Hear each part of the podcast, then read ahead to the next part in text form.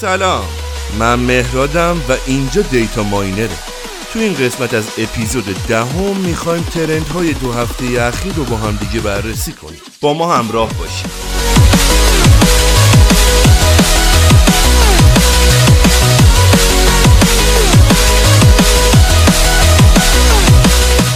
شرکت دانش بنیان لایف ارائه دهنده خدمات در حوزه دادکاوی شبکه های اجتماعی و سایت های خبریه که به کسب و کارها و سازمانها در زمینه بررسی عملکرد رقبا درک بهتر خواسته مشتری پیشبینی روند فروش مقایسه محصولات و ارائه راهکارهای بازاریابی کمک خواهد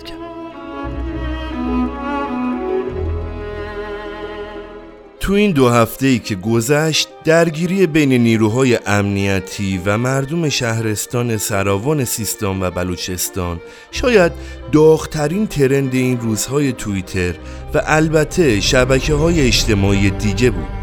940 هزار توییت در رابطه با این موضوع زده شد و 54 هزار کاربر با هشتگ های سراوان، سراوان تنها نیست، سراوان خونین به اظهار نظر درباره این واقعه پرداختند و تو یک سری از توییت ها با استفاده از هشتگ های شروع قیام و اعتراضات سراسری از مردم سایر شهرها برای حمایت از این حرکت دعوت کردند و کلا مضمون توییت های در این رابطه که از طرف مخالفین جمهوری اسلامی بود اشاره داشت به کشته شدن چندین تن از سوخت برها توسط نیروهای امنیتی و قطع اینترنت در سراوان که باز می‌تونم تو این زمینه به هشتگ های بلوچ کشی و بلوچستان تسلیت هم اشاره کنم. ولی خب توییت ها به اینجا ختم نشدن. کسایی هم بودن که نظر متفاوتی داشتن نسبت به این دیدگاه هایی که براتون خوندم. به طور مثال حقیقت سراوان هشتگی بود که در تکذیب اخبار سراوان و قطع اینترنت این شهرستان زده شد. و قطع اینترنت رو شایعی برای ملتهب کردن فضای جامعه خوندن یه سری هشتگ های دیگه هم زده شد مثل روایت آشوب و بلوچستان تنها نیست که انتقاد داشت به حد که حرمت پرچم پاسگاه کورین با نام محمد رسول الله در جریان این درگیری ها و همچنین کشته شدن استوار مجید رجایی در جریان دفاع از این پاسگاه.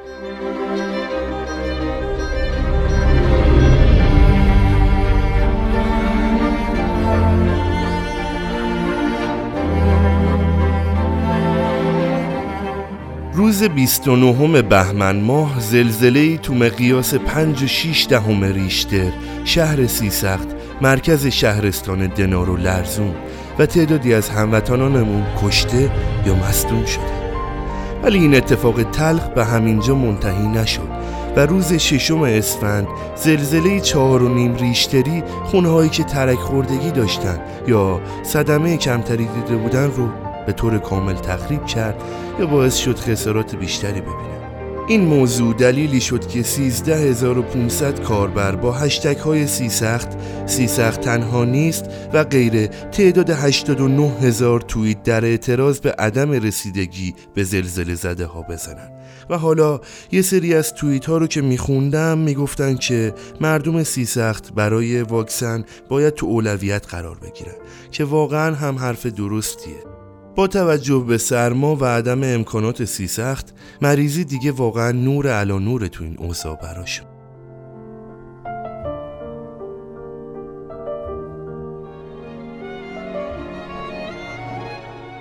روز پدر در ایران که مصادف با سیزده رجب که تولد حضرت علی امام اول شیعیانه تو تاریخ شمسی تاریخ ثابتی نداره. و هر سال تو تقویم ما در گردشه.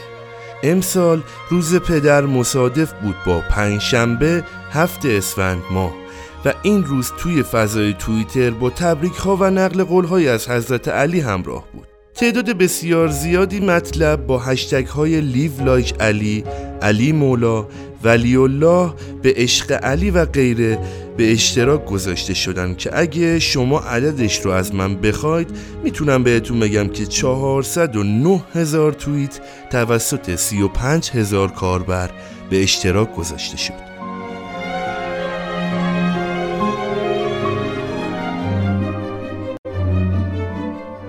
آقای محمود واعظی رئیس دفتر رئیس جمهور طی یه اظهار نظر به شدت جنجالی گفتن که دولت خودش نرخ دلار رو تو کانال 25 تا 27 هزار تومن نگه داشته بود که بتونه کشور رو اداره کنه.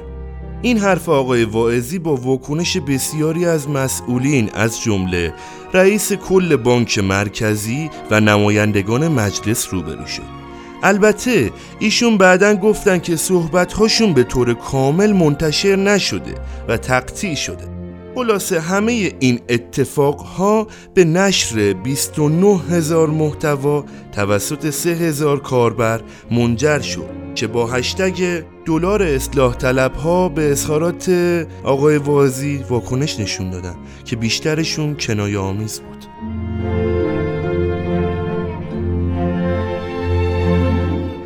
از موضوعاتی که بیشتر تو فضای اینستاگرام ترند شد یکی انتشار عکس آقای شهاب حسینی تو آمریکا بود که تو صف واکسن کرونا با یه ماسک عجیب و غریب همراه بود. و دومی واکنش آقای شهاب حسینی به انتقاداتی بود که بهش وارد شد. این اتفاقات تو کوران تقاضا برای تهیه واکسن اتفاق افتاد و خیلی از طرفدارهای ایشون این کار رو نوعی تناقض تلقی کردن بین چیزی که نشون دادن آقای حسینی و کاری که انجام شده. به هر حال آقای حسینی تو اینستاشون نوشتن که میبخشید اگر الگوی خوبی نبودیم که مقبول نظر افتد. چون اصلا الگو نبودیم کی گفته که بودیم و صحبت های از این دست و اینکه گفتن ترجیح میدن زندگیشون رو توی فضای حقیقی ادامه بدن.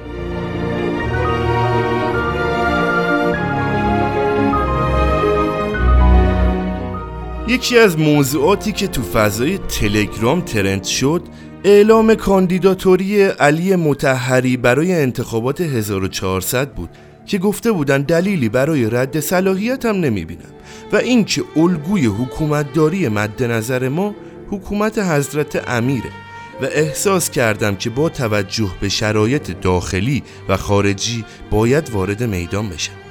که این اعلام تو نشست خبری روز پنجشنبه هفت اسفند با حضور اهالی رسانه شکل گرفت.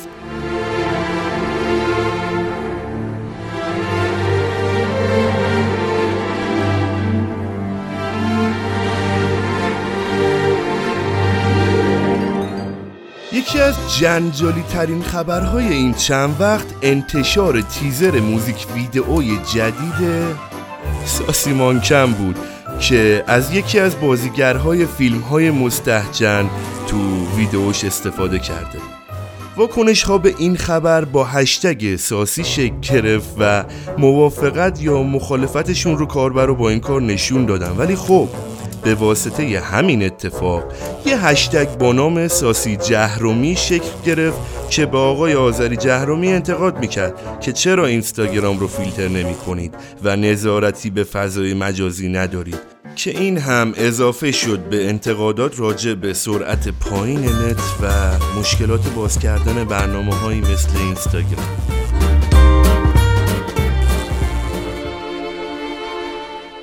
واکنش ها به فوت بهنام محجوبی در بیمارستان لغمان با هشتگ بهنام محجوبی را کشتند بهنام محجوبی و پاداش برای عدالت در اعتراض به فوت ایشون 53 هزار توییت رو به وجود آورد. که اگه یادتون باشه از دوتا اپیزود قبلی با همون همراه بود. این هشتگ ها از زمانی که ابراز نگرانی می کردن درباره وضعیت آقای محجوبی و حتی بعد که به بیمارستان منتقل شدن مطرح بود.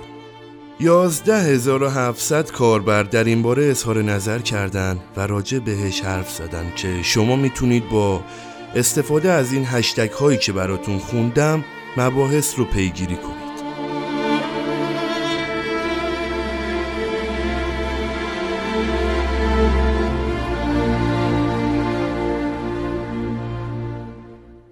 روز سهشنبه پنج اسفند تعدادی از هواداران استقلال مقابل ساختمان مجلس شورای اسلامی در میدان بهارستان جمع شدند و اعتراض خودشون رو نسبت به وضعیت باشگاه استقلال از سرمربی تا هیئت مدیره نشون دادن.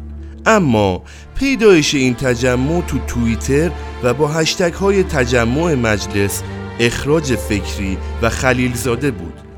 سی و یک هزار توییتی که توسط 1300 نفر زده شد در نهایت عملی شد و این اتفاق افتاد.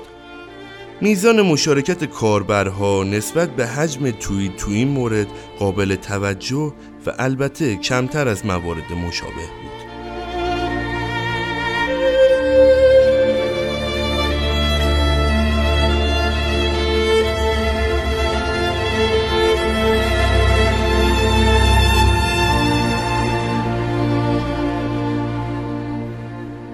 ممنون از اینکه تا اینجا ما رو دنبال کردید و گوش دادید. اگر از پادکست ما خوشتون اومد می‌تونید ما رو به دوستاتون معرفی کنید. روز خوبی داشته باشید.